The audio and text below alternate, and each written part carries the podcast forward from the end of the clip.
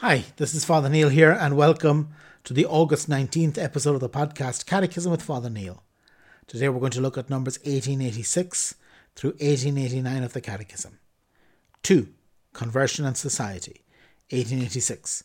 Society is essential to the fulfillment of the human vocation.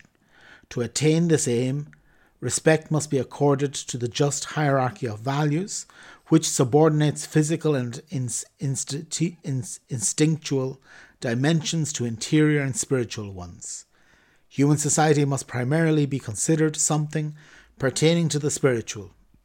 Through it, in the bright light of truth, men should share their knowledge, be able to exercise their rights and fulfill their obligations, be inspired to seek spiritual values, mutually derive genuine pleasure from the beautiful, of whatever order it be, always be readily disposed to pass on to others the best of their own cultural heritage, and eagerly strive to make their own the spiritual achievement of others. Those benefits not only influence, but at the same time give aim and scope to all that has bearing on cultural expressions, economic and social institutions, political movements, and forms of laws, and all of the structures by which society is outwardly established and constantly developed. 1887. The inversion of means and end, which results in giving the value of the ultimate end to what is only a means for attaining it, or in viewing persons as mere means to an end, engenders unjust structures, which makes Christian conduct in keeping with the commandments of the divine lawgiver difficult and almost impossible. 1888.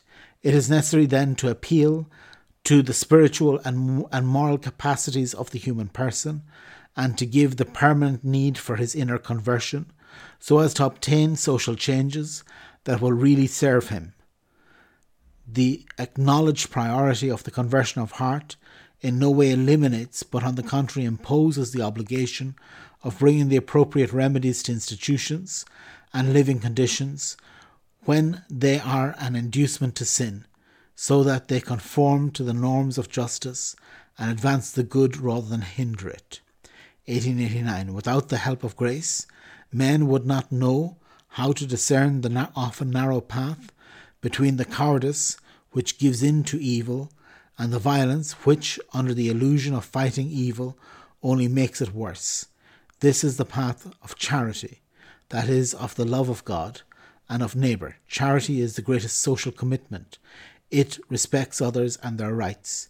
It requires the practice of justice, and it alone makes us capable of it. Charity inspires a life of self-giving. Whoever seeks to gain his life will only lose it, but whoever loses his life will preserve it. Okay, so this is the end of this section.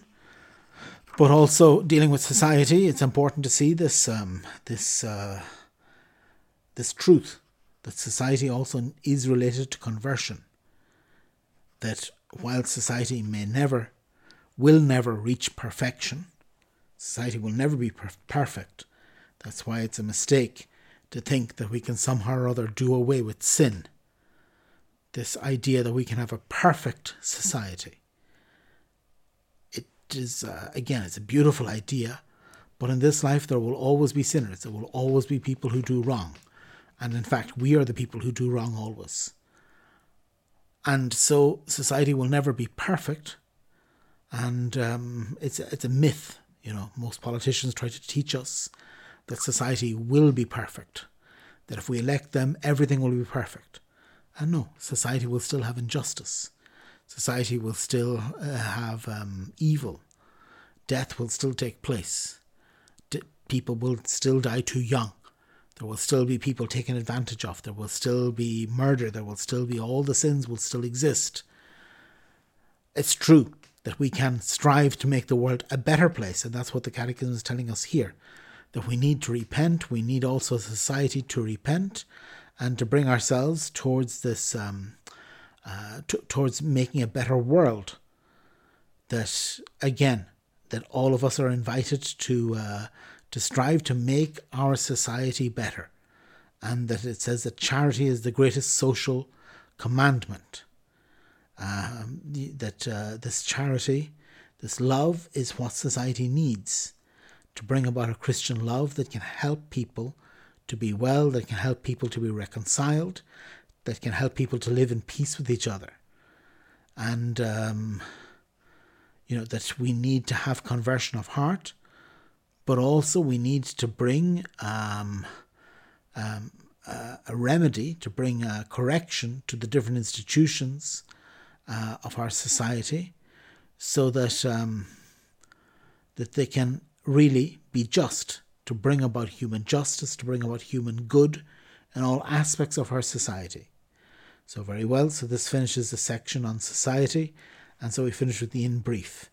1890, there is a certain resemblance between the unity of the divine persons and the fraternity that men ought to establish among themselves.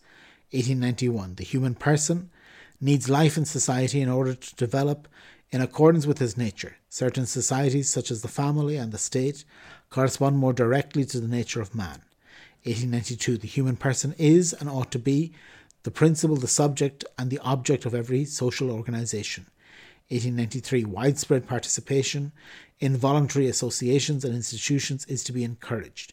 1894, in accordance with the principle of subsidiarity, neither the state nor any larger society should substitute itself for the initiative and responsible of individuals and intermediary bodies. 1895, society ought to promote the exercise of virtue, not obstruct it. It should be animated by a just hierarchy of values. 1896, where sin has perverted the social climate, it is necessary to call for the conversion of hearts and appeal to the grace of God. Charity urges just reforms. There is no solution to the social questions apart from the gospel.